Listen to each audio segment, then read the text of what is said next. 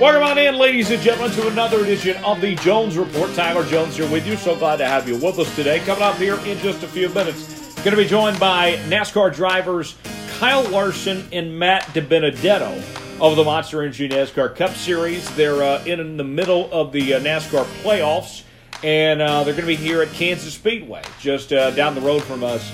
Uh, later on this weekend, and I'll be there. We'll talk about that coming up here in just a few minutes. Uh, glad to have both these guys with us on today's show, so don't miss out on that. Our conversations with Kyle Larson and Matt DiBenedetto. Happy to have both those guys with us today. Thomas Bridges here with me as well.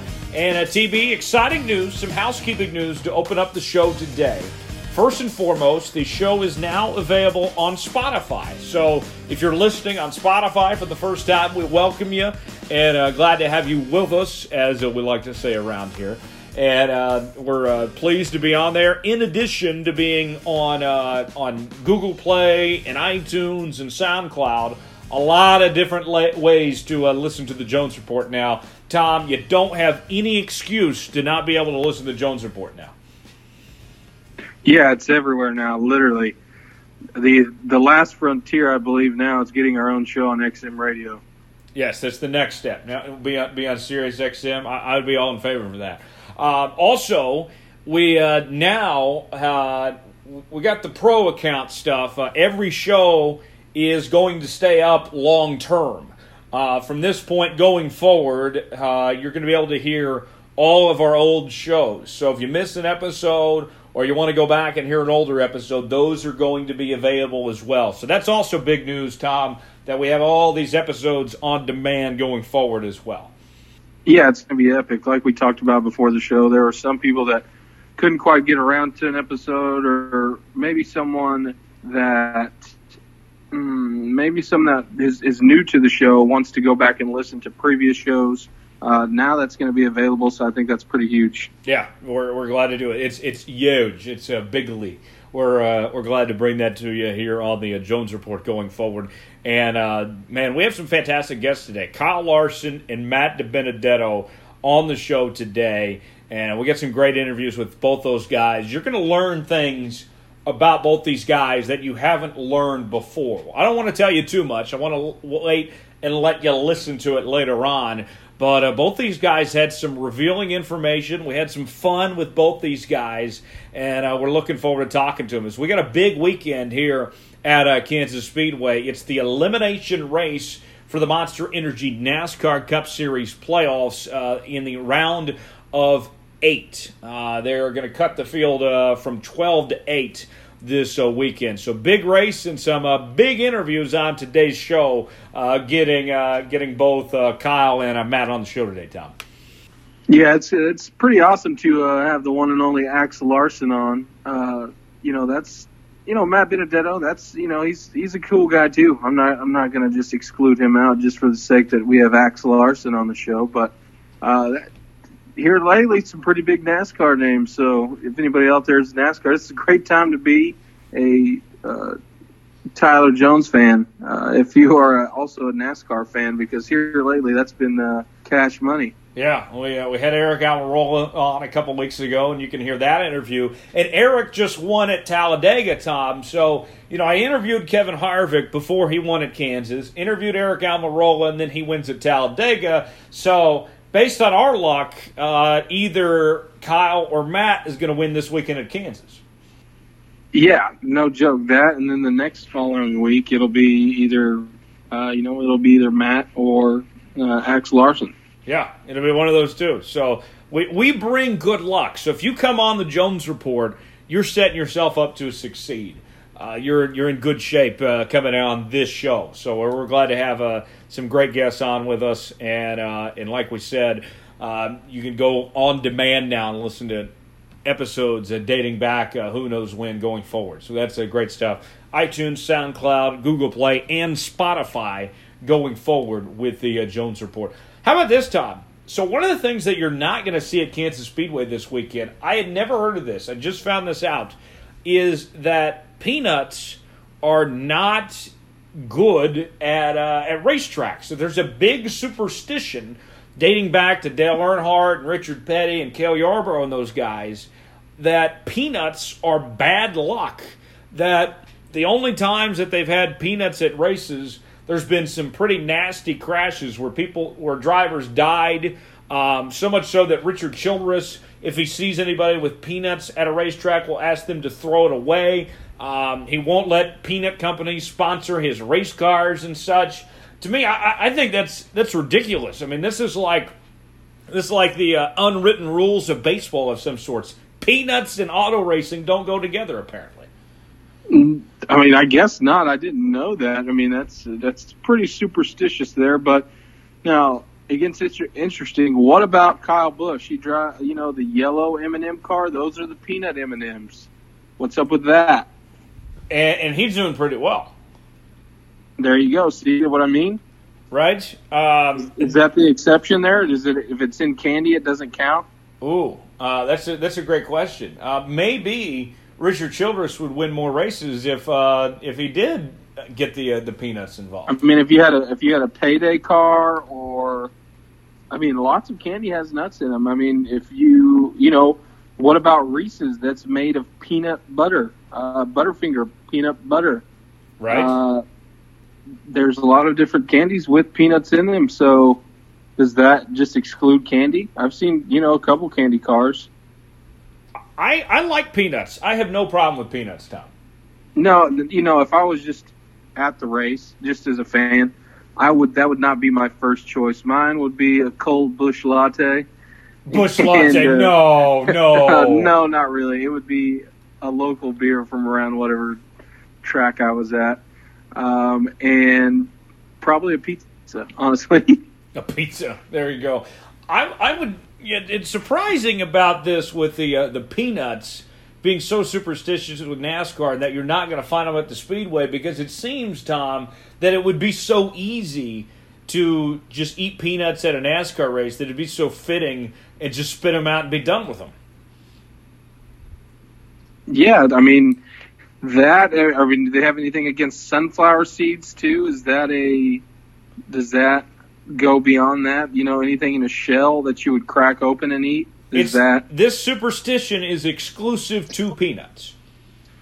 I would rather have sunflower seeds at a race over peanuts anyway. So they can keep their peanuts. I'm I'm completely fine. The only time you know that I really eat peanuts from the shell would be at uh, like Texas Roadhouse or Logan's or you know whatever one of those chain steakhouses is that has the peanuts in the front. Right. I mean that's really the So I don't you're not going to just be buy the, you're not in going the to be the old man that has the jar of peanuts in the living room. No, no, don't get me wrong. I like cashews a lot. Okay. nothing not, nothing is better than like some cashews like salt and pepper cashews oh my don't even get me started Cashews. Okay. Uh, I, I always fan. thought Mr. Planter was a great mascot. i you, th- you would think so has he been no he's not been on a nascar before has he I don't think so. I think a Mr. Planter car would be awesome. i think it would be too That, would appeal be- to their market too. i think so that would be i'm surprised actually that that hasn't happened Yeah, I think that would be just perfect. A, a Mr. Planter car uh, would be just go a long way. It would be beautiful to see a Mr. Planter's car. My grandpa would literally, I kid you not, Tom, would uh, just sit in the living room all the time with his big old jar of Planter's peanuts, you know, his little can, and uh, they were like in every corner of the house. Those were a must. you know i'm also surprised we haven't you know it hasn't been on a nascar yet and maybe has i haven't watched it like a monopoly themed car mr moneybags Especially like during McDonald's Monopoly or something. Yeah, you know, I haven't ever seen it. If they had like the car wrapped in like the board, like in the back corner right of, of the tail of the car, there would be like go to jail and like you know, like in Monopoly, you pass go, you collect two hundred dollars. What if you NASCAR had routinely Monopoly passes- sponsor a race, and then if you crash, like the garage is jail, and like you know Victory Lane, you get like some houses or something. Yeah, see, wouldn't that be incredible? Or like each, you know, they do the playoff like the the waves. Yes, You know, yeah, and so every time you get to put like a house on whatever, you know, whatever street, if you finish first in the first wave or whatever, and then maybe throughout the race, I don't know, like uh, they roll the dice and hell, I don't know. This we could go on for days with this. You roll like the dice, and if you roll a certain one, like it, they do it like I don't know how they would do it. Bring it to each little NASCAR pit and uh, roll the dice, and then maybe if you're like a lap down, you get to play like a chance card that automatically puts you on the lead lap. Oh, that'd be amazing. Oh, could you imagine? Your your driver's down like two laps, and you know no chance there, you know, to come back or do anything really, or however many laps down. You draw a chance card, and you automatically get put on the lead lap. I mentioned McDonald's Monopoly. Did you hear they got rid of it this year? I didn't. You know, I went to McDonald's the other day, and I, I on the cup that I received, there was like a almost like a chance game or yeah, it's like some Halloween game this year. Apparently, there was some big scandal involving M- McDonald's Monopoly. Oh, I'm sure that someone's worked their way around it, but I, I like. I was surprised it took this long for a McDonald's Monopoly scandal. Oh yeah, that's pretty surprising because anybody could like recreate a piece, right? I mean, it's it has to be done. Yeah, um, that's uh, that that was not surprising. Uh, the surprising part was just the timing of it. But uh, I mean, that that to me, it, it, it's so easy that the fact that it took this long is what's uh, what's wild in, in this process. Uh, I, I couldn't believe it. Um, Tom, uh, the NBA season is uh, starting as we're recording this. you know, I'll say this much. You know, the Warriors obviously are the favorites, and it feels like we are all relying on the Celtics as the only possible team that could take down the Warriors, uh, assuming that you know Boogie Cousins is good to go and everything. The Celtics are the only team capable of taking down the Warriors. And the sad part about all that, Tom, is that we're all relying on and hoping that the Celtics can do it, and yet the team that we're relying on and hoping that they can do it is the most winning is the winningest franchise in NBA history. I mean, like if Boston wins it, then it's like, oh well, the rich got richer. Uh, I mean, like to me, that's kind of sad that that's the state of the NBA right now. That we're all relying on Boston to be that team, and yet like they're still the Boston freaking Celtics. Yeah, it is pretty sad, honestly. Uh, you know, I think, as as much as this pains me to even say, as much as it even pains me to even say, I'm not counting out the Toronto Raptors. Really? Not doing it. Now that they have Kawhi, if he's healthy, I've already I know how good Kawhi is. I watched him for too long. And I'm still buttered over it, but uh, I think he's twice uh, not twice the player DeMar DeRozan is, but I would much rather have Kawhi on any given day than DeMar DeRozan. Uh, I say that, and I already have a DeRozan jersey, but that said, I think Toronto could give the Celtics a run for their money. Like you know, I don't think a 33 year old Kyle. I don't think a 33 year old Kyle Lowry is a good enough number two option to compete for a title. Well, maybe not, but I think Kawhi Leonard could potentially beat the Celtics one handed, single handedly. No, you don't. I think I think collectively with Kawhi on that team, they could beat the Celtics. Really. I really do. Really, really, I think Kawhi's a top three player when he's healthy. That's the other question. In fact, is this is uh, how how healthy is Kawhi? Do we think that he's going to be okay? Potentially. Uh, I mean, word the word's still out on Kyrie Irving and Gordon Hayward. Yeah. You know, with the stress of 82 games, uh, how many games are they going to be able to play? Is Brad Steven going to manage minutes if he has it, you know, kind of wrapped up in the Eastern Conference. They don't have to worry about LeBron anymore. It really comes down to it, it comes down to the Celtics and the Raptors in the Eastern Conference. I mean, let's be real. Uh, barring any injuries, that's potentially the two teams we're going to see one and two. Uh, you know, without any major injuries. I, that's what I think, but I could be completely wrong, and we could see, uh, you know, we could see the Indiana, Indiana Pacers make a run, or uh, maybe the Washington Wizards. That's kind of stretching it there, but God knows. Uh, I mean, NBA season is a long season, uh, and and really to say anything right up front at the beginning of the season is kind of besides the Warriors obviously winning it. To say anything before that is just you know, kind of like college football preseason rankings. Doesn't really mean anything. Uh, we don't really know really anything until it gets to the All Star break, in my opinion. I feel like as of right now, the Warriors are on one pedestal, the Celtics are on another, and then everyone else there's a big drop off after that. Yeah, I would say the Rockets, Celtics, and the Raptors are in the second tier below the Warriors. Really? Oh, in the Lakers maybe. I don't, I don't know. We're, I, don't I don't even think. Uh, uh, see, now you bring up the Lakers. I'm not sold on this Lakers team as is. I don't. I, I think they'll make changes. No, I'm not sold yet. I'm not but sold. I don't think that they're better than Oklahoma City or Utah right now. I mean, you got to put Utah in there. I think Utah. I think I don't know. Utah is one of those teams that could knock anybody off, but get to the Western Conference Final. Yeah. Um, I also think Denver is going to surprise some people and do really well this year. I think so too, and and man, that hurts because that means all these other Western Conference teams that doesn't leave very many spots for my Spurs. But uh, this might be the year the playoff streak ends, uh, that's another big storyline. Is this it? Is this where it ends with all the injuries already? We're minus Dejounte Murray for the whole season. Uh, Lonnie Walker, our first round pick, is out for six weeks. Uh, and who else got hurt? I can't see too many injuries. Somebody else got hurt. Oh, Derrick White is also out. So we're going to start Bryn Forbes at the point guard position to back up Patty Mills. That's just terrible. Well, well, they are. You're not.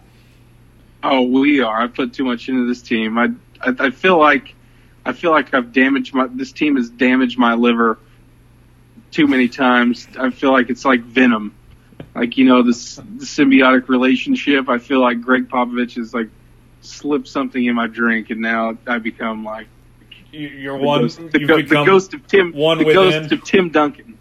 Yes, um, with Oklahoma City, you know, obviously they're already starting out the year a little banged up. Russell Westbrook and uh, you know Steven Adams missed opening night. Andre Roberson's not going to be available till December. Oklahoma City, I think, you know, the main thing is just have everybody healthy. That's going to be the main main goal before anything else. But I like the addition of Schroeder. Uh, I think that you know Grant and Patterson getting more minutes is going to go a long way. Uh, you know, Melo was just such a cancer to this team last year and brought them so far down. Adding minutes into Grant in particular, I think is going to be huge for this team. Patterson will improve, but I think Grant in particular is going to be a big piece. I I think this team is going to go as far as basically. Well, let me rephrase that. A key to the Thunder's success is going to be how much Jerami Grant develops. If he blossoms and turns into a quality starting big man in this league, then the Thunder lookouts are going to be possibly good enough to be the number two team in the Western Conference. If he doesn't, if he is just about what he is, and they get the minutes out of him and Patterson, then I think this is about a four or five seed team in the Western Conference. But, Tom, I think that with giving more time, the Patterson and Grant, and then Schroeder in that rotation, I am telling you, I think this Oklahoma City team is going to be much improved once they you know are healthy, all put together. This Oklahoma City team, I think, is going to be one of the top three teams in the Western Conference, maybe even the second best team in the Western Conference, if they can get healthy. Because uh, the pieces, I think, are there. Uh, I mean, this is the best team we've seen in uh, in in a while with Oklahoma City. Yeah, that is very true, and I think it will come down to Billy Donovan's coaching. Uh, if the whole team stays healthy, it, you know he's going to be matched up against Luke Walton, or, or he'll be matched up against D'Antoni and uh, Steve Kerr. So I think he is the final wave that would limit this team. Uh, I think he's got enough under his belt now, though, that he might not. And if everybody can stay healthy, uh, I think a successful season would be making it to the second round. Uh, I think their top tier would be Western Conference Finals. Uh, yeah, I think a successful season for this team is is winning a playoff series, getting out of the first round. Right. Yeah, you can't lose in the first round three straight years. Then there's going to be some major, coaching job. Yeah. yeah. Then you can't. Then there's going to be major question marks about what you do going forward uh, if it's time to, you know, change up, you know, with that roster, make some massive changes because you, you just can't lose. Maybe not even massive changes. If they lose in the first round, is uh, we're we're way over speculating, and I don't care. It's NBA and it's back finally. If they don't win the first round, is Billy Donovan gone? hundred percent. Yeah, I'd imagine so.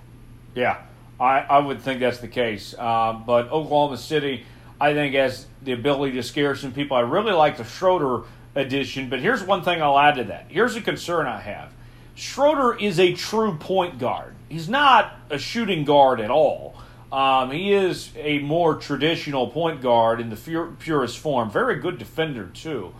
My concern is, you know, Russell Westbrook has to have his minutes, and he's best when he has the ball in his hands. How much are you going to be able to play them both at the same time? And because they want Schroeder to be the sixth man, and he's accepted that role, he's willing to be the sixth man.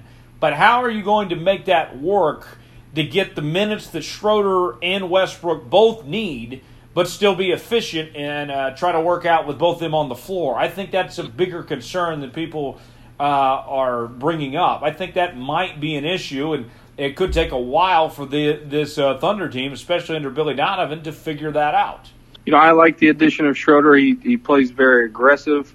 He's very almost can get hot headed at times, but I really do uh, think that he'll be a great addition to this Oklahoma City Thunder team. I think uh, Westbrook and him will kind of maybe work through maybe some initial troubles to see what fits, uh, and then go from there. But I, I don't see any problems, any major problems arising from this. I think Schroeder obviously knows uh, his place on this team. I think he's one of those players that accepts his role uh, and knows that he's not going to come in and, and be the guy maybe that he was in Atlanta.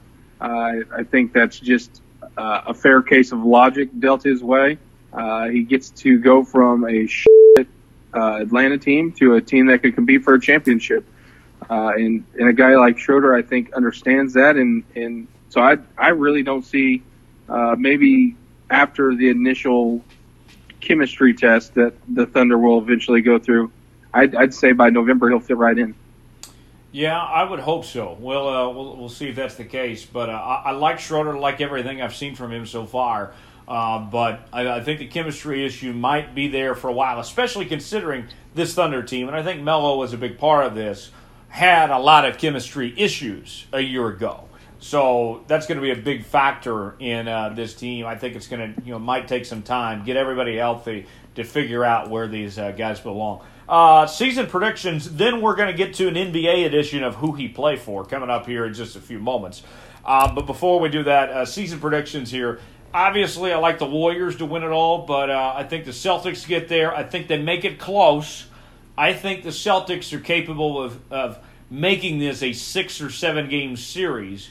Uh, but I like the Warriors to ultimately win the title uh, just too much. Um, I, I thought this was really going to be the Celtics' year, and then DeMarcus Cousins ends up showing up in, at Golden State for this discount, you know, that, that he got, uh, that discount rate and such. Uh, Golden State's going to be too much. I'm going to go with them to win the title. I know, big shock, uh, but I think I think Boston is is going to be a team that's going to look really good. They're the future of the league.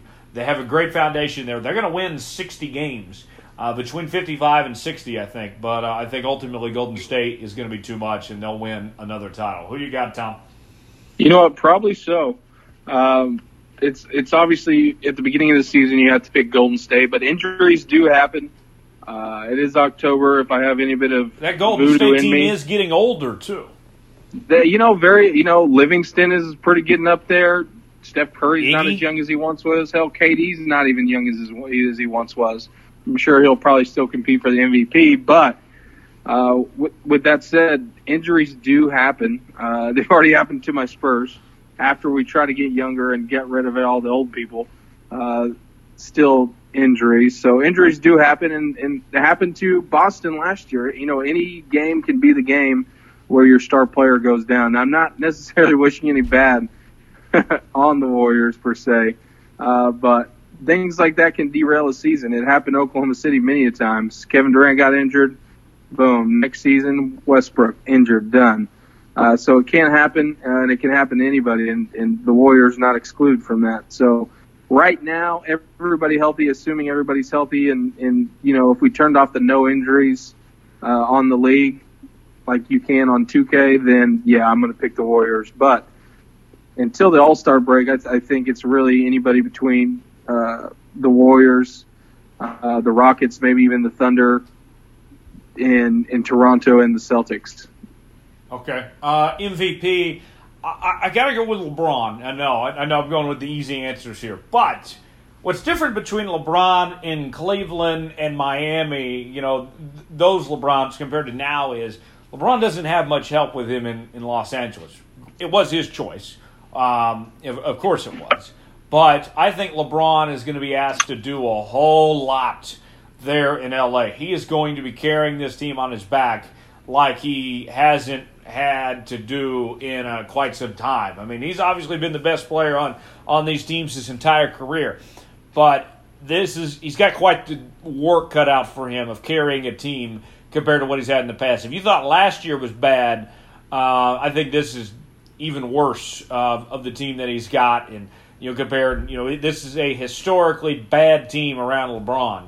Um, you know, they're they'll make the playoffs. They'll be somewhere between a four and eight seed but I think that he's going to be asked to do so much that he'll put up the MVP numbers and he'll he should get it done. I like LeBron to win the MVP, um, and this might be the last MVP caliber season of LeBron James. It might be. Uh, because eventually Father Time's got to catch up, and you you got to slow down and such. Um, you know, I mean, he'll, he'll still be playing at an All Star level, I think, for for many years, but this might be the last year, Tom, where LeBron is the best player in the NBA. I think he's going to go all out for this first year in LA, and I like him to win the MVP. Tyler Jones, you're going to say that this is the last MVP caliber season of LeBron James. That's a pretty hot take. LeBron James takes the best care of his body, probably better than any athlete in, in all of sports. I'm not going to say that he's going to, you know, not I'm not going to say he's not going to be as good as he was maybe this year or next year, but to say that he's not going to be in the MVP conversation next year, to me, would be absurd. I think he's, I think he's still got this year, next year, and and maybe the third year, maybe two years from right now, uh, in his third, what would be his third season in LA, uh, would be maybe his year that he slips a little bit. I think he's he's still too good. He's still too dominant. Uh, everybody in the league respects how good he is. Look at the guys he was drafted with, though. D Wade, Carmelo. I mean, those guys hit the wall hard. I mean, LeBron is due to fall off a little bit within a year. Maybe, but we're talking about arguably the best player ever. Those are two Hall of Famers as well. Yeah, but are they as good as okay? Who okay, in the draft class, when you drafted 03, let's just take a quick look. Yeah. Let's just take just a quick look. And then Chris Bosh as well. I mean, he, he retired, you know. Well, I mean, ago. he had a heart condition. Sure. He doesn't count. Sure, but I mean, his body still broke down, you know. I mean, yeah. Um, I, I would say, but that's beside the point. We're, we're talking about who's going to win the MVP. I know you're trying. To. Well, no, I, I, I get that. I would say LeBron is obviously up there, but that also brings another thing. So you got LeBron, Carmelo, obviously is trash now. Uh, Nick Collison obviously is long gone. David West retired. Boris Diaw just retired. Barbosa, I don't think is in the league anymore. Dahntay Jones isn't in the league anymore. But the question is, who you think's going to win the MVP? Okay, I'd say Kevin Durant or LeBron James. Uh, I don't think I don't think James Harden's going to do it again. Um, Westbrook, we'll see how long he's out. If Westbrook can lead this team uh, to the second seed, uh, I know he has Paul George on his team to help him. I know that, and and maybe some other you know new additions like Nerlens Noel might not do too you know might not do that much, but if he can put up some bigger numbers now that they've kind of maybe you know got one season under the belt and kind of figured this thing out, I think he's going to be an MVP conversation. But I think ultimately, obviously, it comes down to Kevin Durant and LeBron James, and that's way it's been for a couple seasons. I'll say this one more thing too. one thing to think about the MVP voting has been kind of skewed. Think about last year. There's no reason why Russell Westbrook or LeBron James should have not been the MVP last year. James Harden did not have a better regular season than LeBron or Russell Westbrook last year. He didn't. Um, I mean, LeBron and Russ were better than him in almost every category last year. So, to me, that's where I wonder with this MVP stuff, a guy like LeBron, for example, where the voters may say, yeah, he's won it too many times, we're not going to give it to him again, because that's what it appeared like last year. James Harden had no business winning that award over Russ or uh, or, or LBJ. So you think? I know. Okay, I can I can agree with that. Uh, but so you're what you're saying, and I think I can agree with this if I'm I'm getting what you're getting at. Is they kind of just rotate like, okay, well, LeBron has his, you know, KD has his, Steph Curry, you know, what a yada yada yada. So you're saying they're just kind of like, okay, well, it's James Harden's turn now to win it. Oh, that happened. Uh, you look back in the 2000s uh, decade. They didn't want to give. Uh, oh, uh, Steve Nash three straight MVPs, and they gave it to Dirk one year when Steve had a much better season. Okay, that, yeah, that's fair. Uh, you know, it is at the end of the day. Uh, at the end of the day, and, and I think it's it's going to change here soon again, where we're going to see 16, the best 16 teams win. I think they'll eliminate conferences uh, for the sole fact of entertainment purposes, and I think that's just kind of what it comes down to. That with the money involved in it, they say it's a players' league, but at the end of the day, you know the NBA is in the game to make money, not you know just to reward maybe the players who might be more deserving. And I think we're going to see a change, if I haven't mentioned it already, uh, that we're going to go to the best 16 teams in the league making the playoffs and not just the conference's top eight. Uh, I think that's only fair, and I, I think the NBA will realize that eventually if they're not already considering it, uh, which I'm sure they are, that for entertainment purposes, this is what we should switch to. Uh, because for the NBA, I think they've built themselves on, you know, maybe not being too routine. So for the Warriors to keep winning, they're going to have to, you know, for them to not keep winning like they've been winning, they'll switch something up eventually, uh, and it'll move on to a new dynasty or a new time. It was, you know, the Lakers for a while, then the Spurs, uh, and then after the Spurs Heat deal went down as far as like LeBron's big decision, uh, then we saw uh, the whole new storyline, the whole new saga of Kevin Durant moving and going on from the Thunder to the Warriors, and now we see the Warriors in Cleveland. Uh, the NBA is built almost like a soap opera, uh, and it, it really makes, and we could talk about this forever. It really makes you think that somewhere down the line, is it rigged? Is it built on stories? And and yes, of course, it's built on stories. That's how the league. That's how the NBA has grown so much because every so often or every little, I don't know, there's a timeline in the in the league's almost built just to be around that where something something something big thing and then everybody and everything in between and then another big thing. It's like a uh, it's like a oh I don't even want to call it like if you ever watched American Horror Story each season is built on something different. We get something big like LeBron going to the Lakers, and then we get the storyline from that. And when that's fizzled out, we get another season. We get something new dropped into the mix. And so it it is to your point saying that Russ or LeBron deserve was more deserving of the MVP, and they went ahead and gave it to Harden.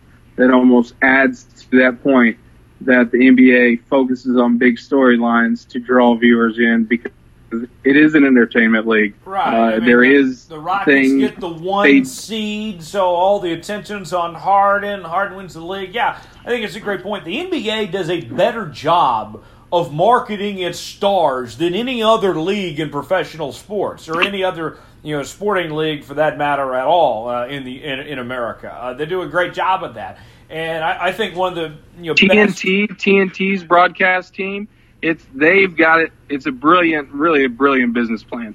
Oh yeah. I think that the best example of that is look at NBA Twitter. NBA Twitter is so great. Um, I mean, the NFL NBA Reddit. If you haven't been on the Reddit, is amazing. The NFL may be the ratings content. king. The NFL may be the ratings king because you know obviously they do better than anything else. You know with the viewers they're getting. Um, I mean, just this past weekend they had great numbers for uh, that Sunday night football game between the Chiefs and the Patriots, and that one o'clock window on Fox and CBS was outstanding numbers wise. Um, I mean, the NFL may be where the ratings are at, but where the player interaction is and the social media is uh, in Twitter. I mean, just a couple days, you know, with the NBA starting, I saw some brilliant things the last couple days. Somebody took uh, Kawhi Leonard's creepy laugh and turned it into uh, the NBA on NBC theme, and it was amazing. I saw that. Just brilliant. Oh, just hilarious. Just outstanding. And, and just another one I saw was uh, Bleacher Report uh, took uh, the took NBA's uh, top figures and uh, and had them as as if they were the characters from the uh, show Recess. I mean, just amazing, just hilarious. You're not seeing that stuff in other sports. The NBA does such a good job of marketing its players, like in no other league can compare to that. Yeah, and it is. They also do the game of zones compared to the Game of Thrones and the playoff startup. Uh, they have so many different stories running at any given time that there's literally not a dead time in the NBA. There's literally not one big storyline that's not going on at any given time. There's always a story, uh, and it hell, it works out great for the media that covers the NBA uh, because there's always content. There's always content. It's never like I feel like baseball uh, gets very boring. In the middle of the summer, it's like, okay, what else can we, you know, what else can we milk this? How else can we milk this? You never have to milk the NBA. No. And, and baseball has become a regional sport. The NBA, not so much. I mean, you could turn on the NBA at any time, and it feels like that uh, that's a big deal that you're going to see those stars at any time. That every game is uh, important to some degree. Uh, I mean, we, we know who's going to win the whole thing, but every game is exciting uh, in the NBA, it seems. Um, before we get to our great interviews with uh, Kyle Larson and uh, Matt DiBenedetto, it's a time to play another edition of uh, Who He Play For. This time, it's a NBA version. Thomas and I are going to quiz each other, and we're going to have a score at the end. And we each have an extra name, possibly for a tiebreaker if necessary. So uh, we will go ahead and uh, get started on uh, this edition of Who We Play For. Tom, uh, you care to uh, explain the rules, how this all works? So in the past, and we kind of stumbled upon playing this game, but Tyler and I would come across a player, and I'm like, hey, you know, who did he play for? And and I was, who was it? It was Travis Kelce that I guessed right, and then it was, uh, it was what's his name from the Steelers, that young receiver. Uh, who was that? Uh, was it uh, Juju Smith Schuster? No, it's the white guy. Oh yes. Um, okay, I know what you're talking about. Yeah, carry on. We talked. Yeah, we talked about him. I guess North Carolina, Travis Kelce. I, I don't even know who I guessed there, but I got it right somehow. Uh, and so we kind of stumbled upon this. So basically, it's how it's going to work. Is Jones is going to be giving me a player and then tell me what college you played for, and I have to guess the NBA team, that and then I'll Ryan turn around Switzer, and give by the a way. player. Who was it? Ryan Switzer. Ah, that's right. Um, yes. So that's kind of how it's going to work. I'll give a player in the college. Jones will try to guess it, and he'll do the same for me, and then we'll go from there. All right. Jones, I'll let you do the honors. I'll let you go first. Okay, so we got five names each, and uh, if we're still tied, we'll uh, continue with another one. So here we go. All right, Tom, and, and we have not seen these names, either one of us. So, uh, and, and we'll give the name and where they went to college as kind of a little hint uh, of some sort. So here we go, Tom. First one for you. Um, Fred VanVleet. He uh, was a star at Wichita State, had a, a big career, played alongside Ron Baker, and uh, he's in the NBA now. Uh, been there for a, a, little while now. Where does Fred VanVleet play for? Who he play for? Where'd you say he went to college at? Wichita State, the Shockers. Uh, oh, that's right. I almost came across this one, and I was like, no, no, no, because I knew you would know. Oh my god, give me a second. Can we do a? No, no I don't want to do that. Oh, badly. It. I almost want to say the Wizards, but is it the Wizards? Is that your guess? That's going to be my guess. It's either the Wizards or the Raptors. I'm going to go with the Wizards.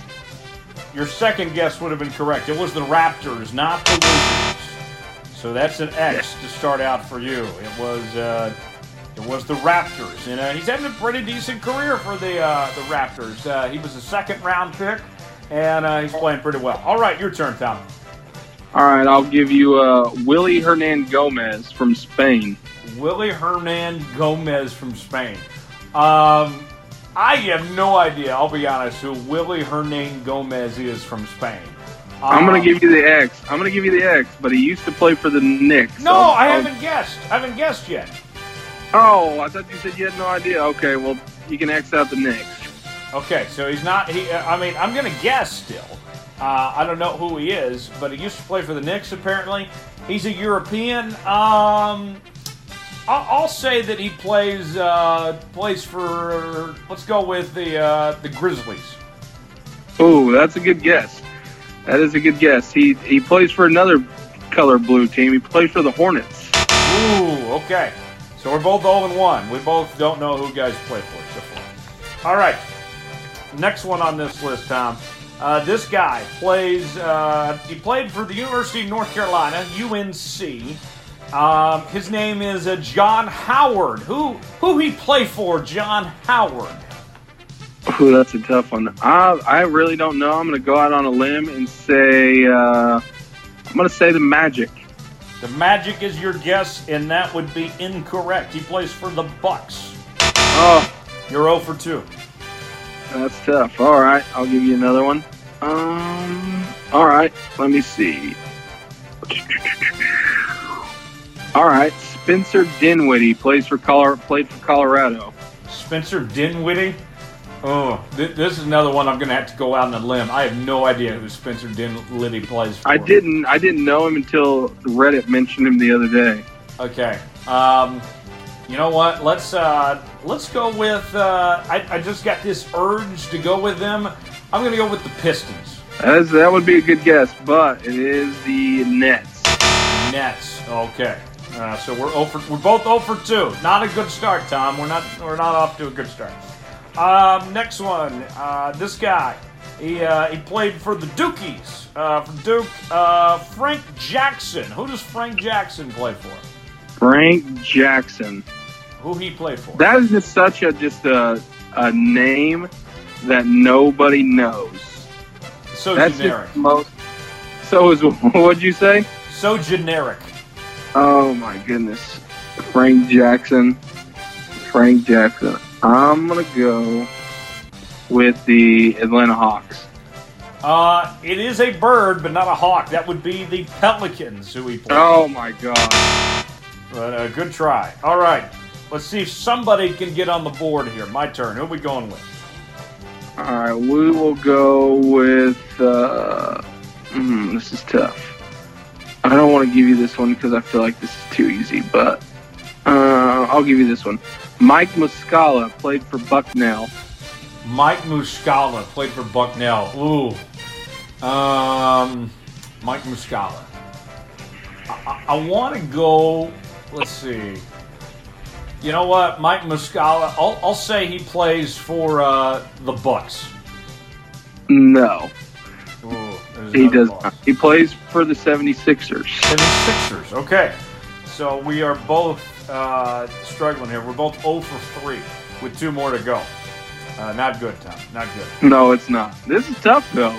This is. This is. Uh, and here we are. You know, we, we insulted uh, Charles Barkley for how bad he did on this game, and now we're in about the same boat here. All right, Tom. Um, this guy, he was a star at Kentucky, had a really good career there. Uh, Tyler Ulis. Tyler Ulis. Oh Great my name, God. Tyler Ulis. I feel like it's an Eastern Conference team. I could be very wrong. Tyler Ulis. Oh, let me think. I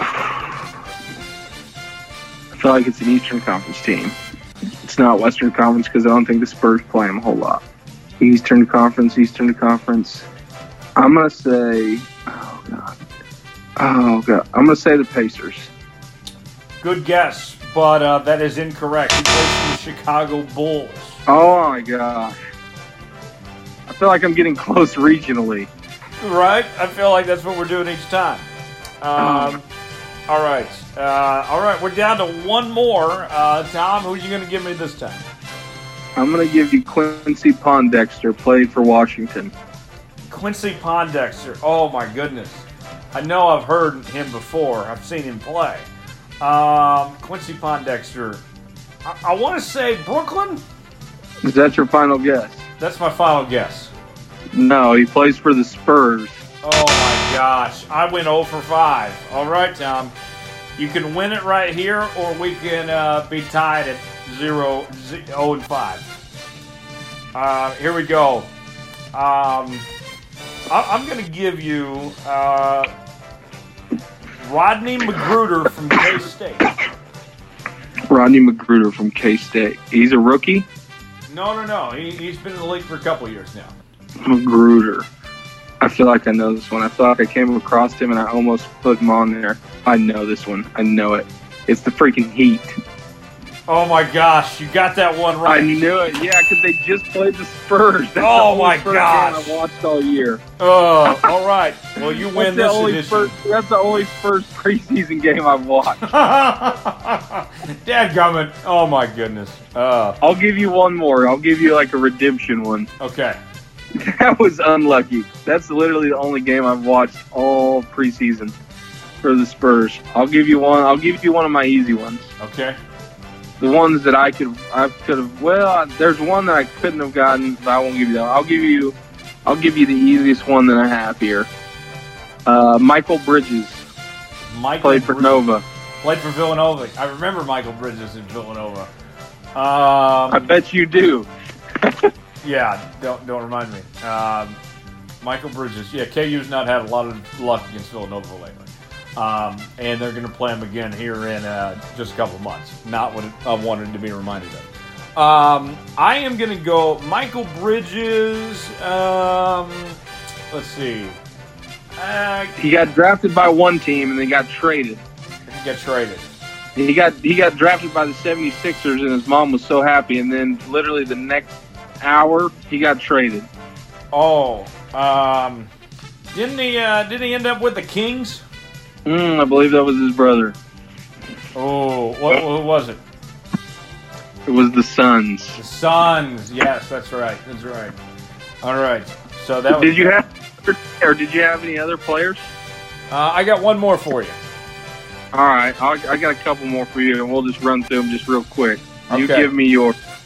Um, this guy had a great college career. Uh, won a national championship at UConn. LeBron wanted him, but uh, didn't end up coming with. Uh, but uh, LeBron didn't end up coming with him to Miami. Is it Napier? As Napier, yes. He plays for the Nets. That's correct. Ding ding ding! I'm glad you didn't give me that one. That would have been too easy. Uh, uh, okay, so Anthony Tolliver played for Creighton. Anthony Tolliver. I feel like I just heard this name somewhere too. Let's see. Big tall guy. Anthony Tolliver. Tell me where he played college again. Creighton. Creighton, that's right, Creighton. Um, let me guess. How about how about the Timberwolves? Ding ding. Okay, you got one. I got one on the board. Yes. okay. I think I think now we're good. Now that I got one on the board, I think we can we can call this a day. All right. Okay. Uh, Zaza Pachulia. That's the one I was going to give you. That was easy, but maybe not so easy. Zaza. Um, so, let's see. Zaza's not with the uh, Warriors anymore. Um, I thought I was wrong. Or is he with the Warriors still? No, he's not. Okay. I thought he retired. And then I came across him when I was scrolling down through Raw. Uh, still another Spurs player. What about uh, what about the Pistons? That's right. Hey, there we go. All right, so I ended. We got off to a very rough start and ended strong. I'll take it. That's right. That was fun. We that ought was. to play that. We ought to play that again. We ought to play that like once a month. We would. We, we ought to. Well, uh, that game will make another appearance. Uh, coming up next, it's uh, our interviews with Kyle Larson as well as uh, Matt DiBenedetto here on the uh, Jones Report on the other side. At this time, ladies and gentlemen, we welcome into the program the driver, the number 42 Credit One Bank Chip Ganassi Chevy. It is uh, Kyle Larson who is uh, with us right now. Kyle, thanks for the time. What's uh, what's happening today, man? Uh, 11th at Talladega on a Sunday. Bet it was nice to just get out of there. Yeah, yeah. I mean, it's nice anytime you go to Talladega and not getting a crash, but um, still, you know, lost some points. So, um, you know, now we move on to Kansas, and we're in a must-win situation. So, um, you're ready, ready to get there and uh, try and get a win. It's been a, a good track for us in the past. Um, we've contended for wins there previously, so uh, hopefully we can get it all done this weekend. You have uh, two top five finishes at uh, Kansas. Uh, how do you feel about your chances of uh, getting that first win of the year and uh, getting that first win at uh, Kansas Speedway? How do you feel about possibly getting that this weekend? Yeah, I mean, I, I feel like you know Kansas is probably one of our better tracks. I know stats might not say that, but um, you know I've led a lot of laps there. I've you know won stages. I've challenged for wins. Um, so we're always quick there. We just gotta you go there this weekend and execute, and, and uh, you get it done. We're joined by Kyle Larson right now, the driver of the number 42 Credit One Bank Chip Ganassi Chevy here on the uh, program. Uh, Kyle, it, seems like Ford and Toyota have had a leg up on a Chevy this year, and you led all of Chevy drivers in wins uh, last season. How tough has it been this uh, changeover to the uh, new Camaro this year? Uh, yeah, I mean, I, I feel like our team you got a good handle on it uh, through the transition period early on in the year. Um, I feel like we we came out strong. Um, you know, maybe tapered off a little bit in the middle of the season, but you know, I felt like before the playoffs we uh, got back to where we needed to be, and then you know even in the first round I felt like we had a lot of speed, but uh, for whatever reason the the second round uh, we've been lacking a little bit at the couple tracks we've been to. So um, you know Chase Elliott, he's done a good job here recently, but uh, I feel like you know the Ganassi team had, had done a really good job with the transition through the off season for sure. Kyle, uh, you're one of the uh, the biggest drivers to come out of the uh, Drive for Diversity program. Uh, tell me about your uh, your background, man. Uh, growing up there in Elk Grove, California, as a Japanese American driver. What? Tell me about that background, man. yeah, I'm half Japanese. My mom is 100% Japanese. Um, you know, she didn't grow up in Japan. I don't think she's ever been to Japan, but um, yeah, I'm, I'm half Japanese and uh, just grew up in California racing on dirt tracks, and um, you know, was able to get to North Carolina and get signed up with Chip Ganassi Racing, and then uh, you know, spend a season in the K&N Series with uh, Rev Racing and the diversity program, and was able to win the championship that year before uh, moving up to full time Xfinity in 2013. So. Um, yeah, I mean, it was a, a neat experience and uh, something that probably helped me a little bit. Kyle, uh, your your passion is still in dirt racing. I know you're trying to do as many dirt races as you uh, possibly can, man. Tell me about uh, that that love for dirt racing. That that has not gone away by any means just because you moved up to NASCAR and racing in stock cars.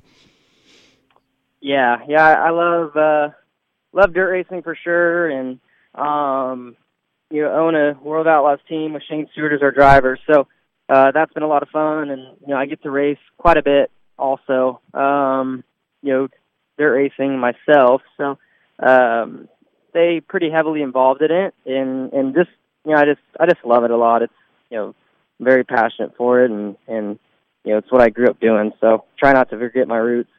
That's great, Kyle. I, am originally from Tulsa, so I know all about the Chili Bowl, and and uh, of course you you have been a big uh, ambassador for it, and uh, you're you're competing about every year. That, that people don't realize how big of a deal this is. I mean, this is such a huge event for the racing world. How big that Chili Bowl is, and this is uh, this you, you've said in the past. This is your favorite event you do of the entire season. This measures bigger than the than the Daytona 500.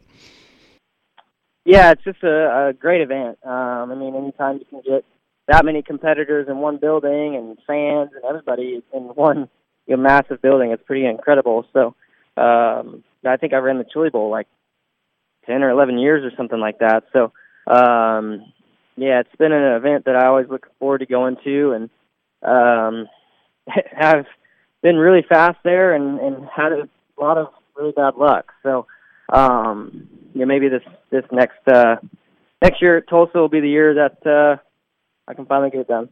That'd be great if uh, if you're able to get it done uh, for sure. Kyle, what are some of we know about your NASCAR schedule? What you've done, some of these big races you've won already. What are some of your favorite wins that you look back on uh, throughout? You know, whether it was dirt racing or early on. What are some of those that stood out that uh, that got you? You think el- helped elevate you to this point? Oh, I think I mean probably my most special win was getting my first uh, World Outlaws win. Um, at my home track in Chico, California, uh, 2011. And uh, that same year, I won a lot of big races. Um, so I won won the Gold Cup there at Chico, and then uh, I feel like the one event that really you know helped my name kind of break through into NASCAR was uh, sweeping the uh, Eldora Four Crown, uh, where you race a midget, a Silver Crown car, and a non sprint car all on the same night. And uh, we were able to win all three of those, which really catapulted my career. Um, you know, being able to be a part of winning the the Rolex 24 hour race was was also neat. Um, I've been fortunate to win a lot of uh, pretty cool races, um, but there's still some big ones I'd like to win. Kyle, uh, you look looking back at your career, Jeff Gordon made it pretty known that he wanted you at Hendrick Motorsports, that he wanted you there pretty badly, but you, you end up staying at Chip Ganassi. Did uh did did was there any temptation to maybe make a move over to Hendrick, or did that ever come close to happening? Uh, anything you can tell us uh, looking back on uh, on that? Uh, no, I mean, you know, I met with every team uh, when I first came to North Carolina, but uh, the only the only guy to offer me something uh, was Chip Ganassi. So, um, yeah, I mean, I, I've been very loyal to Chip and extremely thankful for everything he's done for myself and my family and my career.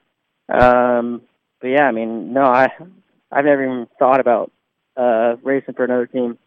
Uh, uh, since you're there at Chip Ganassi and Chip's done, uh, you know, of course, we've heard, of, we all know about the success he's had in IndyCar and some of these other series, and with as much as you like to race different types of, uh, uh, you know, you know, vehicles and such. Any chance that you'd want to maybe race something different for Chip? Maybe, uh, you know, do do the open wheel thing, like try run the Indy 500 or something like that for Chip. Has that that been talked about at all, Cal? Uh, yeah, I mean, I think you know, if I was to do anything else besides NASCAR racing for Chip, uh, it would probably be, you know, the Indy 500 would would be pretty cool to do someday. Uh, would be neat as well, but I, I don't, I don't really think that works out for my schedule. But, um, yeah, I mean, I don't know. It, it's it's tough. You know, you try to focus on your NASCAR as much as you can, and and running Indy takes up a lot of your time. You know, with all the practice days they have and uh, you know extra things that they have going on during that event to make it the event that it is, takes up a lot of your time from NASCAR. So, uh, you know, it's tough to uh, tough to tough to do it. But you know, I would like to maybe give it a try someday. Uh, Kyle, uh, let, let, me ask you about uh, Kansas City. I know that we, we mentioned that you've had success here. Have you, you been around town much? Uh, anything uh, about Kansas and Kansas City stick out to you, man? Uh, no, I mean I, I'm looking forward to getting there this weekend. Um, just because the the World Outlaws race at Lakeside on Friday night, so I don't get to watch my team race very often. But uh, you know, we get a, a rare opportunity to go see those guys uh, race this weekend. So, um, you know, looking forward to getting there to to be a part of that and hang out and scrape mud or do whatever, and, and hopefully be taking a victory lane uh, photo at the end of the night with Shane. That would be awesome. That'd be awesome to see uh, if you're able to pull that off, and and uh, that, that's going to be special. I imagine to be able to do all that here in uh, this weekend. All right, last question for you, Kyle. What is one thing that people don't know about Kyle Larson uh, that you can tell us? What's one thing? I know that you're you're, a big public figure and everything, one of the best young drivers in the sport. But what's something that people probably don't know about Kyle? uh, I don't know. I guess I'm pretty good at hula hooping. Uh, would be the thing that maybe some people don't know about me. I can, I mean, I can't do any tricks or anything, but I can, I can keep it going for a long time. Really? How, how long are, are we talking about here, Cal? Oh, I, I don't know. I mean, I haven't uh, really tried hard and uh, since I was a little kid, but I mean, I could go for. I mean, I'm not going to say forever, but I can go for a long time. You know, I, out of all the answers, that was not what I was expecting, but that's impressive, Kyle. that's uh, that's cool stuff. Kyle, appreciate the time. Best of luck this weekend at uh, Kansas Speedway for uh, the Hollywood Casino 400 coming up uh, on Sunday. Looking forward to uh, seeing you out there, man. Best of luck, and uh, we'll see you then. All right, thank you. At this time, ladies and gentlemen, welcome into the program the driver number 32 Ford in the Monster Energy NASCAR Cup Series. It is uh, Matt DiBenedetto who joins us on the program right now. Matt, what's uh, what's happening, man? Uh, we did this last year uh, in person. Now we'll talk to you over the phone, man. Uh, good to reconnect. What's happening? Oh yeah, nothing uh, much. Just some exciting times here lately, and getting ready to race up at Kansas this weekend. Yeah, we'll talk about that here in just a moment. But big news for you, you're headed to uh, Leavine Family Racing uh, next year. Uh, going to be a satellite team of uh, Joe Gibbs Racing. Uh, that had to be some exciting news, I imagine, for uh, for you to get that to make that official last week. Yeah, absolutely, man. It was. it's been a stressful few months here. I made the decision to take a step back from from Go Fast Racing, respectfully. Um, you know, I just knew it was time for the next step in my career, and appreciate everything they've done for me, and wouldn't be here without them. But um, yeah, it was just time for that step, and I took a gamble and bet on myself, and to make it very well known that I was a free agent. And uh, man, I, I was very nervous that my career could be over. Um, I, I just knew I needed to take this risk, though, and sure enough, man, it worked out. I got the phone call from Leavine Family Racing, and uh, they're great friends of mine, and I'm really lucky to be a part of that. And switching to Toyota, which I'm really very familiar with that camp, and I'm going to have an alliance with Joe Gibbs Racing, which is where I started my career. So it's amazing how things come around full circle. Man, and uh, your career, you know, I mean, you've had some peaks and valleys and such. Uh, I mean, uh, you know, a good friend of ours both is uh, Cameron Hagan. I remember him telling me that uh, there were days that he put himself down as crew chief just to be able to pay fines, possibly, or stuff like that. I mean, you got you you went through some stuff early on. I mean, this was a, a lot of hard work to get to this uh, point where you're at in your career now. Oh man, yeah. I feel like one day I need to write a book on uh, on my journey to get to where I am today. People wouldn't believe it if I told them how many thousands of things, literally, and I mean that literally, had to line up perfectly for me to be here today. And if one was out of place, even through all my persistence and hard work, um, I wouldn't be where I am today, and I would be doing something else. So it's been a crazy journey. Yeah, I imagine, and uh, you know those days of early on in your career being forced to you know start and park, which is never fun uh, by any means. Have to deal with, and and uh, to where you're at now. I mean, that's uh, that's incredible. And uh, so now you you have these, you know, you know, we, we got about six races left here in these playoffs. Uh, you know, what what do you look at now to finish out finish out strong here throughout these uh, next couple weeks? I know you're not in the playoff, obviously, but uh, imagine you want to go out on a high note with this uh, Go Fast team, who uh, you've you've been with uh, for a couple years now. Yeah, I mean, you know, that's that's what I'm looking forward to, just finishing out the season strong for those guys. And I mean, I have a lot of invested interest in that team because we have all built it to where it is today together. Um, you know, we're we're a underfunded team, but we make the most of what we have, and we've built it into uh, uh, getting some impressive results for uh, what we have to work with, and that's just all coming down to good people, a good family that owns the team. Um, so yeah, I just look forward to finishing the season strong and uh, and uh, having fun working with our guys for the rest of the season, and then uh, obviously after that, changing gears next year. When when you're an underfunded underfunded team like that, what's the realistic goal from week to week? Are you guys uh, hoping to get you know some top twenty finishes here and there? Is it to finish races? What are, what's realistic for you guys? Yeah, you know, we've had a number of top 20s this year, which are wonderful, like great races for us. But top 25s are, if we finish in the top 25, um, honestly, at the end of the day, that means we outperform many teams at multiple times our budget, um, and we did our job and then. So that's kind of in general we shoot for. It can change week to week, and different some tracks we have different expectations. Um, like Talladega last weekend, you know, we were racing for. Uh, we were racing up in the top 10 until we got turned on the white flag, and we'd have had an easy top 10 finish there. So, uh, uh, but yeah, in general, you know, top 25, top 20s are great runs for us. Uh, coming to uh, Kansas this weekend, Matt. What do you what do you like about the track, man? Uh, Kansas is fun. It's a really fast track. It's beautiful. I actually like the area a lot. Um, it's not out in the middle of nowhere like. It's a super nice area. there's lots of good food out there, and then uh, the racetrack itself is beautiful. It's super clean. Um, just a really, really nice, well laid out place. Track is, fast, and it's um, developed a lot of character really quick. Uh, it, it, you know, the groove, you can move all over the racetrack and search, uh, find where the car makes speed. So that's fun for us as drivers. Oh, that's great. We're talking to Matt DiBenedetto right now here on the program. Uh, so, so you mentioned uh, Kansas and some of the food. What what are some of the specifics, man? I got to know. What are you looking for when you when you come to Kansas City, man? Oh, we'll go to a nice uh, little barbecue place, of course. Um, Have to. and uh, oh, I got to remember the place, the name of it. Um, but either way, there's a barbecue place I always go to, and then there's a steakhouse in Kansas City that uh, my wife and I plan to go to this weekend. That's uh, that's really good. So those are. Uh, I like to map my trips by restaurants. I, I'm a I'm a food connoisseur, and I don't like to eat at chains. I like to find all the best local places. So where does food wise Kansas City rank compared to every other of the cities on the NASCAR tour? Since we're since we're going this since we're going there anyway now, where, where does this rank amongst the uh, the rest of the sport?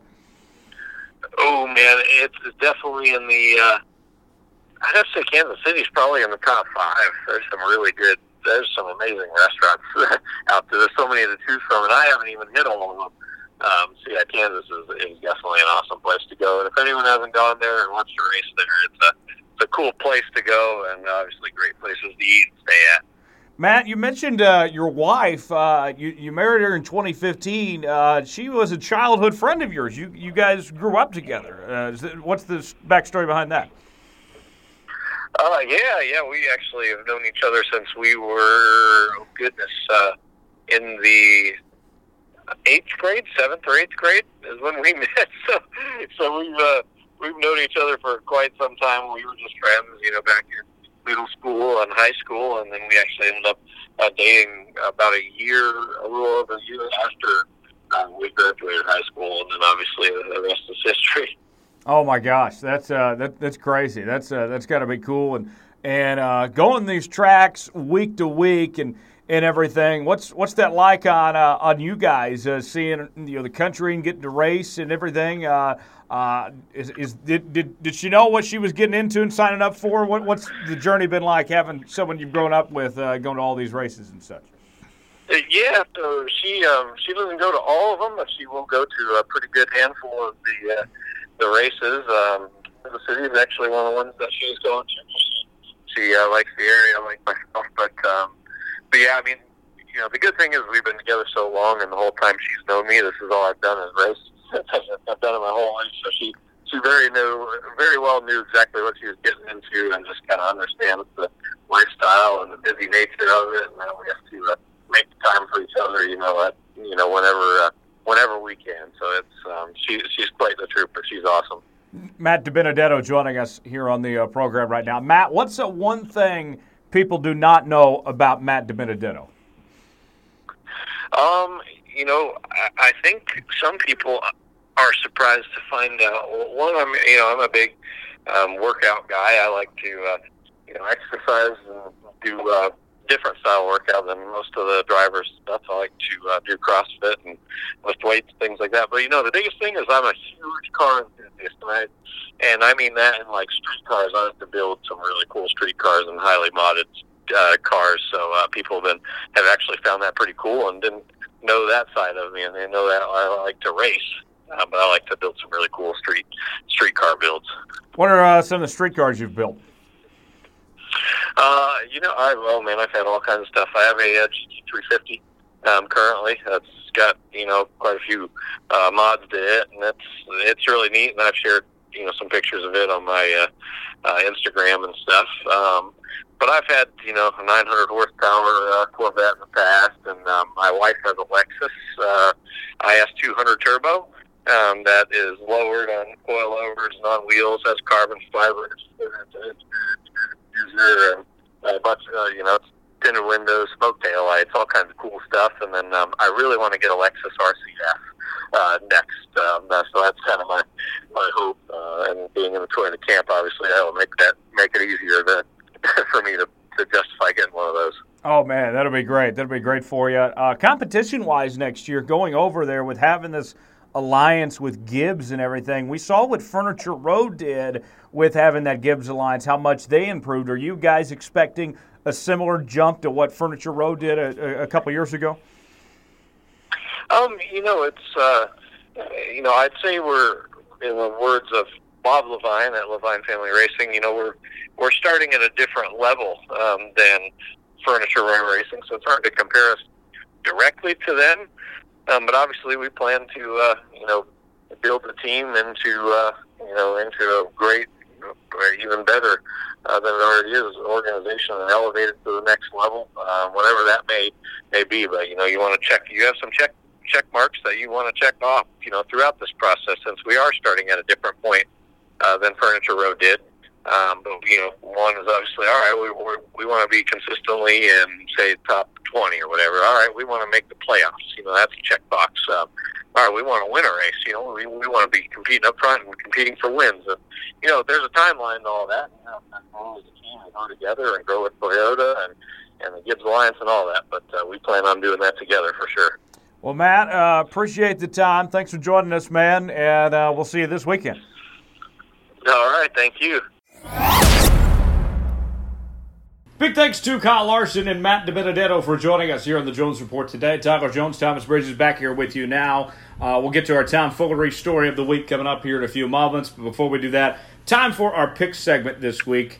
I am struggling in my picks very badly. I'm uh, I'm down 13 games from the leader, Billy. But Thomas, for whatever reason, is uh, agreeing with me on most of my picks this week. So we're gonna go perfect. This is the week that we perfect it. No one has had a perfect week yet, so this is the week. This is the week. Um, we, we agree on all but one game, so we'll uh, we'll see how we do this week. So let's go ahead and run through them. We'll uh, we'll bounce around them. We'll start out with college football picks first. Michigan and Michigan State. The uh, Wolverines are a seven point favorite. Just got off a big win against Wisconsin last week, Tom. They're on the road though against this uh, Michigan State squad, and uh, Michigan State has had their way with Jim Harbaugh since he arrived in uh, Ann Arbor. Yeah, they you know it definitely has, but I got to go with the Wolverines here. I'm taking the Khakis. They they killed me last time, but I can't take Michigan State. Uh, I'll go with uh, Michigan as well at that uh, seven under mark. This is the one game you and I disagree on. Oregon at Washington State. The Cougars are a one point favorite at home against Oregon. Now, this is really cool, Tom. Every, every week for about 15 years now, on college game day, there's been a Washington State flag show up on the campus, on the site of wherever college game day's been at. But in the process. Until last week. They were there last week, too. But they've been there every step of the way, and they've never been to college game day before. That changes this week when they head to Washington State for the Oregon Washington State game. Two top 25 teams. They each have one loss to their record. And Tom, this is also a playoff elimination game at this point. Uh, the loser of this game, you can pretty much write off. Yeah, pretty much. Uh, as far as you know, who potentially comes out of the Pac-12, uh, if they come out of the Pac-12, you know, if anybody does. But yeah, I'm going to go ahead and take Washington State because only because it's at home. I picked against Oregon, I believe, last week, and it burnt me. It burnt me. So I'm going to try it again. I mean, you can't lose twice. Uh, you, you know, it's kind of like picking on roulette. You pick red once and lose. You know, go ahead and pick red again because the chances are still 50-50, and that's kind of like this game.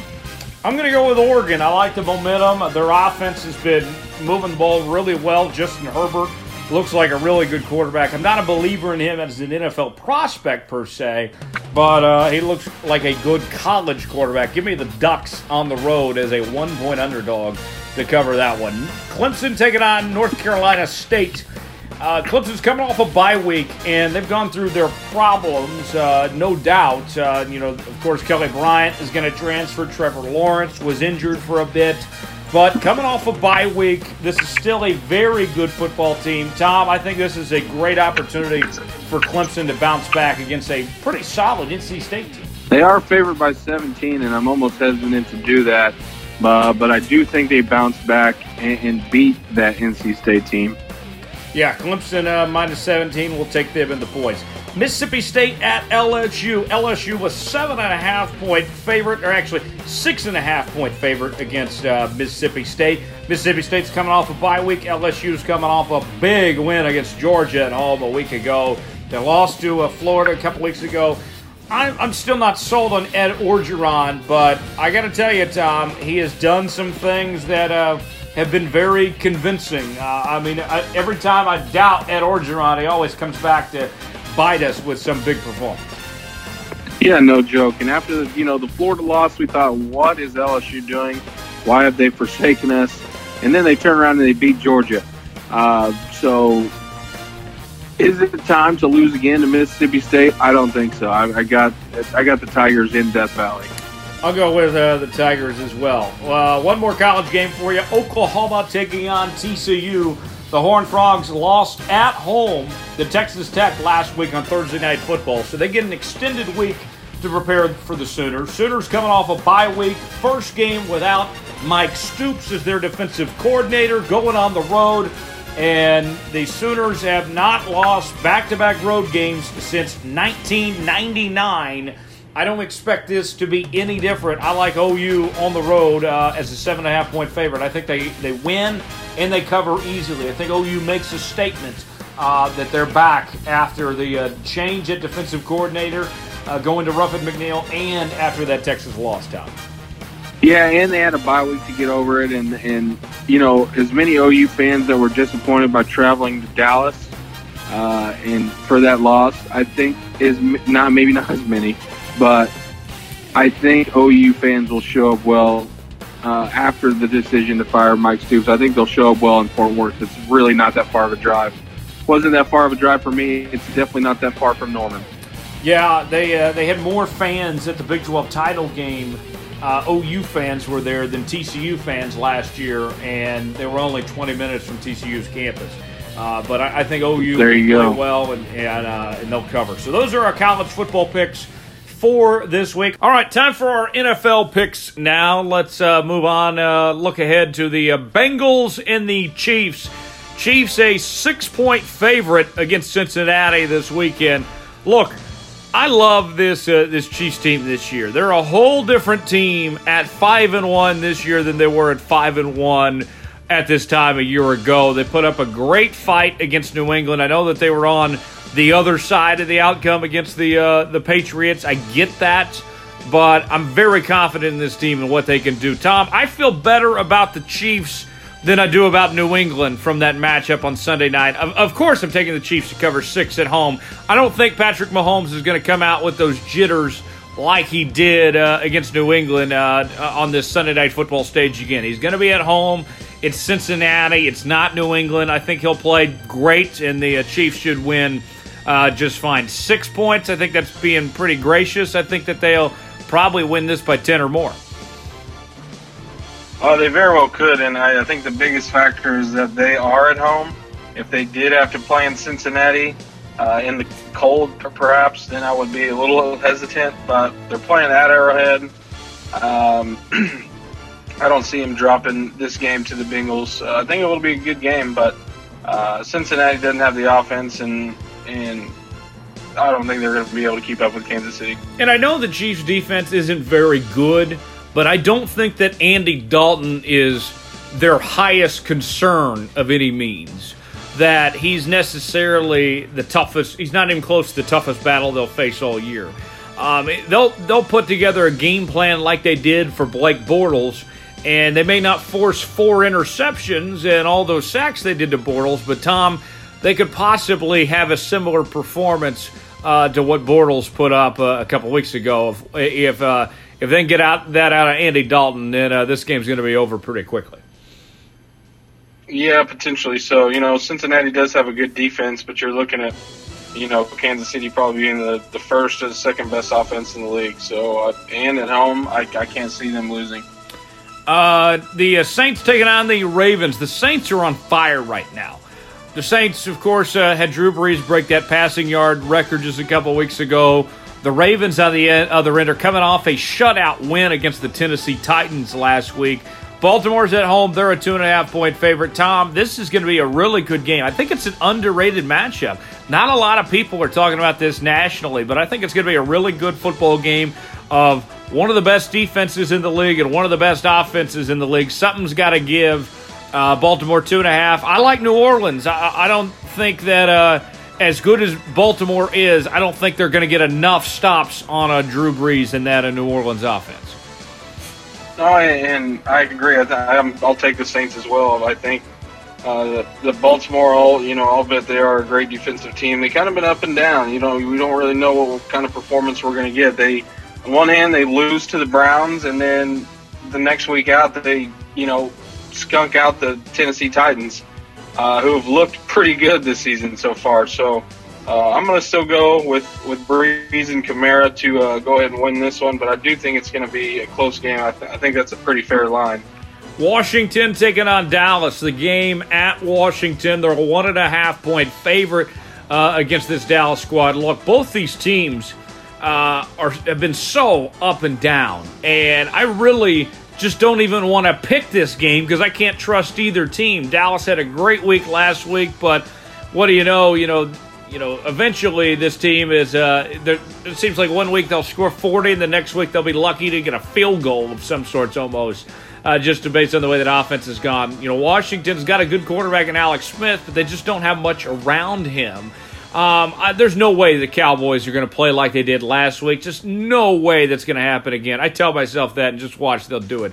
Um, not confident in this game one bit. I'll go with the home team. Give me Washington at one and a half. Who you got, Tom? Yeah, I also got Washington one and a half. It was if it was in Dallas, I might be picking the other way, but this one's kind of a toss up because, like you said, you can't really trust either team. So I'll go ahead and take the home team as well. Titans taking on the Chargers. Have the Chargers hit their stride this year? They were the favorites to win the AFC West going into 2018, and now they're playing some really good football. Had a blowout win last week uh, against the Browns on the road. The Titans, on the other hand, they looked really good early on, defeating the uh, defending Super Bowl champion Philadelphia Eagles in overtime, but they looked terrible last week, getting shut out against uh, the Ravens, as we just mentioned earlier. Chargers are at home, sort of. I mean, it's LA still. And they're a six and a half point favorite. Rivers is playing good. I'm going to go with the hot hand. Uh, I got to go with the Chargers right now. Uh, Tom, are the Chargers for real? Uh, they're starting to look like it. At first, we I, I kind of was laughable at kind of how they were playing, and, and you know, for them to win the AFC West now is kind of, I guess it's not out of the question, but it's obviously the they're Chiefs, only one game Chiefs back right now. now. That, you know that is true. I'd still take the Chiefs to win that division, but the Chargers, you know, they're going to put up a fight. Uh, so I'm going to go ahead and take the Chargers in this one too. I don't know how Tennessee will bounce back, but the Chargers are looking real hot right now. I, I, think the Chiefs are looking at about 12 or 13 wins, and I think the Chargers could find their way in as a wild card, maybe at 10 or 11 wins. Uh, if I they, think that's fair. If they keep playing the way they do, I don't think they can win the division, but I very well could see the Chargers being a 10 or 11 football win football team uh, if they continue to play like they do. Last one, New England taking on Chicago. This is going to be a fun matchup, I think. I know that Chicago doesn't have much of an offense with Trubisky and company, but just the idea of having Tom Brady take on Khalil Mack, the best defensive player in the National Football League, going up against the greatest quarterback of all time. Uh, I mean, they're going to have some double teams. They're going to do everything they can because uh, this matchup, it, it, it's Mack versus Brady. It's what it is. I, I mean, every offensive possession for the Patriots is going to be intriguing in this game just to see how these two fare. Um, look, I think Chicago's on the right direction. They're on the way up. There's a lot of positive things, but uh, I don't think they have the offensive horsepower to hang uh, with New England. Uh, I got New England on the road at a three and a half. I think they can win by a touchdown, maybe you know like 27-20 or something like that. Um, it's going to be lower scoring than it was a week ago against Kansas City. Uh, but it should still be a good test for this uh, New England team. Tom, Chicago probably won't win this game, but they are much improved from a year ago.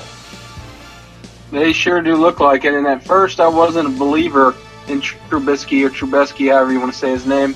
Um, Mitchell. But after seeing him, yeah, was, after seeing him this year, uh, he's making a believer out of me. To beat Tom Brady, though, not probably happening. Um, I do think it's going to be close, like you said. I would say 27-17. Uh, but who knows? It is uh, it is at Soldier Field, and uh, anything can happen there. All right, those are our picks for this week. Uh, I'll look at the uh, standings real quick. Not looking too great for uh, for yours truly, as uh, I am in last place at ten games under 500 and 30 and 40. Billy's in the lead at 43 and 27. Tom, you struggled the last couple weeks, but you're still 10 games above 500 at 40 and 30. Um, that's $10 up right now. Uh, Derek is uh, in third at 33, uh, 37 and 33, and then Nolan's there at 33 and uh, 37. So those are the standings right now. Tom, uh, you and I have very similar picks. We only disagree on one game, so this has got to be our turnaround week. Uh, we're, we're, we're depending on each other. Our success depends on each other, Tom. That's what it's starting to feel like. I feel like for the past couple of weeks, we picked pretty much the same same games, minus maybe one or two. Yeah, and uh, hasn't really worked out the last couple of weeks. As uh, no, it hasn't. no, so we need uh, we need to turn around the week this week. Uh, we'll see what happens there. All right, before we get out of here today, uh, let's go ahead and get to our Tom Foolery story of the week this week. Tom, we went back and forth on what to do with the story because we had so many good options, but ultimately this story had to be the story for Tom Foolery. It, it there's a there's quite the selection process. I mean, we, we go through quite the vetting for these stories, uh, but ultimately this one was superior. Yeah, it was, and and it's coming out of uh, Alabama this week. So I don't think we've been, uh, I don't think we've had a story from Alabama in quite some time, honestly. It's coming from Parrish, Alabama, and and they do something that I didn't really understand or know that this was an actual thing Jones, did you know that there are states that take other states like waste, like city sewage? Did you know that they they cargo train like cargo train sewage from other states and take it to other states dumps? Did you know that? No, that is not my area of expertise.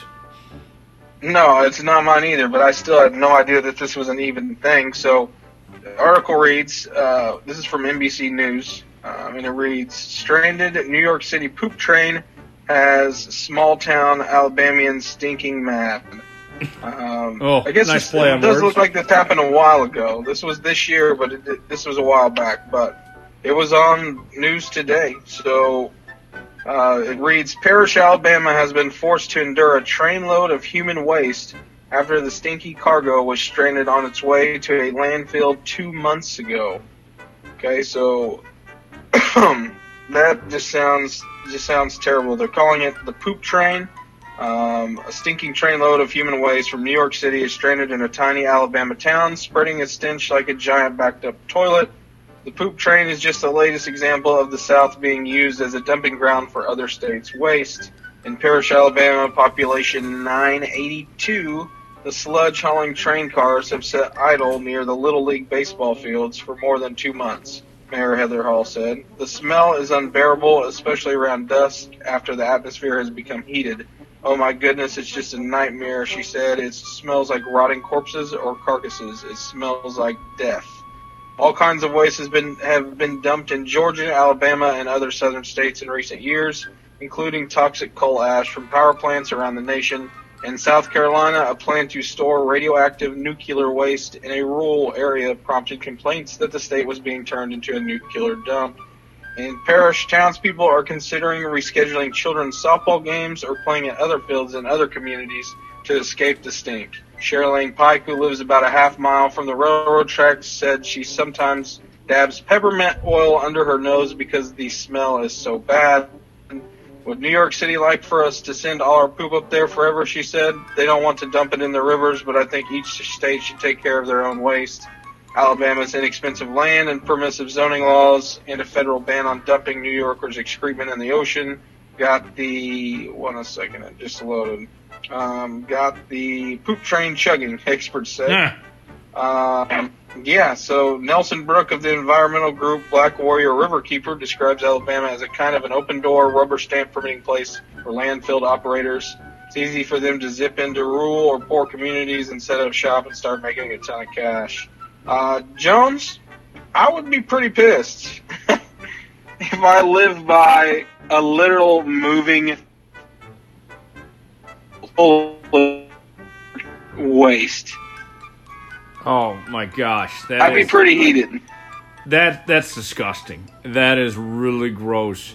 Um, it, it reminds me, Tom, I mean, I of the uh, out by the Arkansas River in uh, Tulsa. That uh, that plant by the car dealerships. I mean, that just smells horrible out there. Oh yeah, it's terrible. And and imagine this. They I get it. If it's coming through town, if it's moving through town, it's just kind of like the stockyards. It smells like poop. Uh, they can just you know it's only there for a little bit It and just comes and rolls through, and then the smell can kind of kind of continue. Yeah, with the train. But this this train set idle, set there for two months in the Alabama heat, just cooking up. Oh, two months. they couldn't take care of it. If it was there for a week, okay. It was there for eight weeks. That is awful. That uh, that's bad.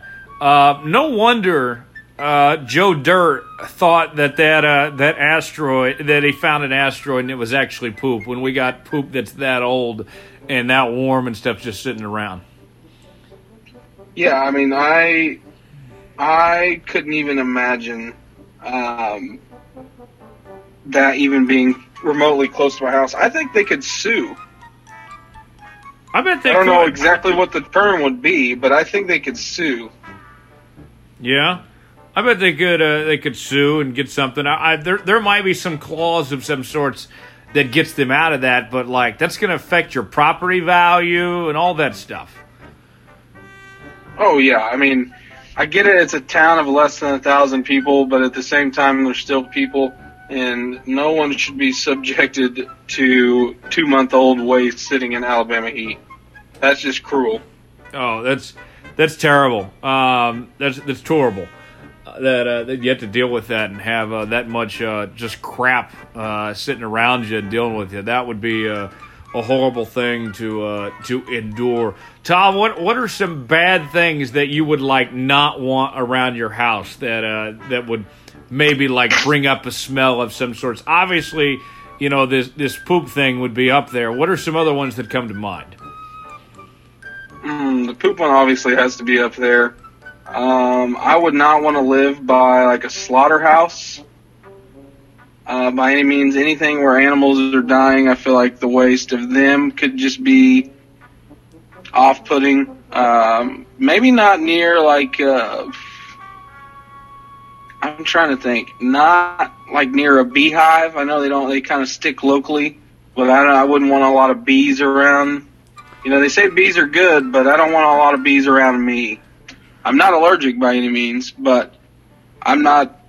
I'm not trying to live amongst the bees. You know, I know this this doesn't uh, have to do this doesn't have to do with smell, but I would never want to live around railroad tracks yeah, it would be extremely loud. all the time. Could you imagine living close? Like, could you imagine living towards Claremore with all those railroad tracks? My aunt lives literally next to railroad tracks. and I don't know how she does it. Um, oh uh, yeah, it would sound like a tornado coming through at night. And they come, you know, they always come like later at night, and they always. I'm pretty sure they're obligated to blow their whistle, and it's just so loud, and it would be. I'm sure you'd get used to it after a while, but That's what she. I wouldn't. That's what be, she, she Yeah. got used to it pretty quickly uh, after after a while of living over there. What if Tom? Now here's a nightmare for you. What if you had to live somewhere close to, you know, this this poop or whatever, and it was by railroad tracks? Oh yeah, it would be. You would hear the poop train coming down, and you would just know that the smell would be bad. Oh, eh, like you would never want to be home ever. You do, you find every excuse not to come home. I mean, you'd be out back grilling, and then all of a sudden the poop train comes to. It would just ruin it. It would ruin everything. And the the Not fact to, that it's not not to a, mention New York City's poop, which I imagine smells worse than the average state. Yeah, I would imagine so. Um, and, and the train of the uh, of this poop, like that, can't be very sanitary either. No, because you know it has to leak. It has to. I mean, it has to. There's it metal corrodes there. I mean, especially with God knows what inside. It has to leak. I know it doesn't. It can't not leak. Would you have and ever? Sure, Would you have ever wanted to be like uh, Mike Rowe in Dirty Jobs? I felt like he had to No. deal with a lot of poop. yeah, no. They there's not a whole lot. I mean, it'd have to be an exorbitant amount of money uh, for them to make me haul that. Could you imagine the train operator who has to deal with that 24 seven? Haul that around. Is is there is that worth doing? Like, is there any amount of money that's worth doing that? I don't know. I'm sure they would get used to the smell, but I'm sure they would smell terrible when they got home. Oh I my couldn't gosh! do it. I, I wonder if Mike Rowe has done that as a dirty job. Like, can you imagine you have to hook up the trail cars? You have to be at the site to receive the waste. Right. And then you have to haul that train all the way down to Alabama or however it gets there It- to get on the train. Tom, and then you have to empty it. Whoever has to empty it into the landfill. Oh, God. I, I'm sure they've been covered with it before. Tom, it, it sounds pretty crappy to me, It is a pretty crappy job, literally. but somebody's got to do it. Yes, yeah, that's, that's right. Somebody's got to. Yeah, uh, we're we're just having to you know carry New York on our backs. Uh, the rest of America is and uh, do you know th- do their their dirty work for them, um, if you know what I mean. Yeah. Oh goodness, goodness, that is a wild story and uh, and gross. I feel like I need to take a shower after that story. Um, after Yeah. that one, I just feel gross. Uh, you know, get me a hot shower right now with all the old spice you got in there. Um, after hearing that one. Anyways, that does it for today's edition of the Jones Report. Big thanks to Kyle Larson and Matt DiBenedetto for joining us, and uh, we'll see you right back here next week. In the meantime. You can uh, listen to the show and uh, subscribe to us on iTunes, SoundCloud, Google Play, and uh, also we have a new platform, which is Tom Spotify. Spotify. Subscribe there. Leave us a five star review, or don't leave us one at all. We have a perfect rating on iTunes right now of five out of five. So let's keep it that way. Don't give us any fours or threes or any of that. No twos, no ones. Just keep us at five. Uh, let's keep our perfect ra- record. Tom, I, my my Uber rating is like just below five stars, and it pisses me off that somebody thought I wasn't a five star rider. At, at least one or two people thought I wasn't. Yeah, that's like me. I think mine's a 4.96, and I just kind of want to know what I did to receive a four or less. I was probably drunk and probably was being dumb, honestly. I want to know who Uh, it was. Uh, That's the other thing too. Why can't you tell me which driver it was that rated me, you know, uh, a four or whatever? Yeah, I always rate my drivers a five. Like Yeah. if it's just a decent ride, I'll you know if it's not bad, then I'm gonna give you a five and expect one in return. I don't think I've ever not rated anybody a five. If I if it was pretty bad, if I didn't like it, then I'd just not rate them. Yeah, exactly. That's fair. Don't be that guy. Don't be that guy. Leave us. Keep giving us the five stars. Uh, and uh, follow us on social media, twitter.com, uh, at Tyler Jones Live, at tw- twitter.com, by the way. Um, you know, do, do you like websites? Check out twitter.com. You can find us there at Tyler Jones Live, at Thomas underscore Bridges, at TJ Media Group, facebook.com forward slash Tyler Jones Live, and at Tyler Jones Media Group. You can find us there and uh, check out all our shows. All of our shows are available on demand 24 7, 365, and uh, our older shows will uh, continue to build through that uh, archive. So if you miss an episode, you can go back and see some of the older ones uh, as uh, from this point going forward. So that's really good news. Glad to share that with you guys, and I'm glad that we can do that. Uh, Tom, thanks uh, for hanging out with me today, and uh, you, the listener, for hanging out with us as well. For Thomas Bridges, I'm Tyler Jones saying so long. Have a great day, and uh, we'll see you right back here next week here on the Jones Report. So long, everybody.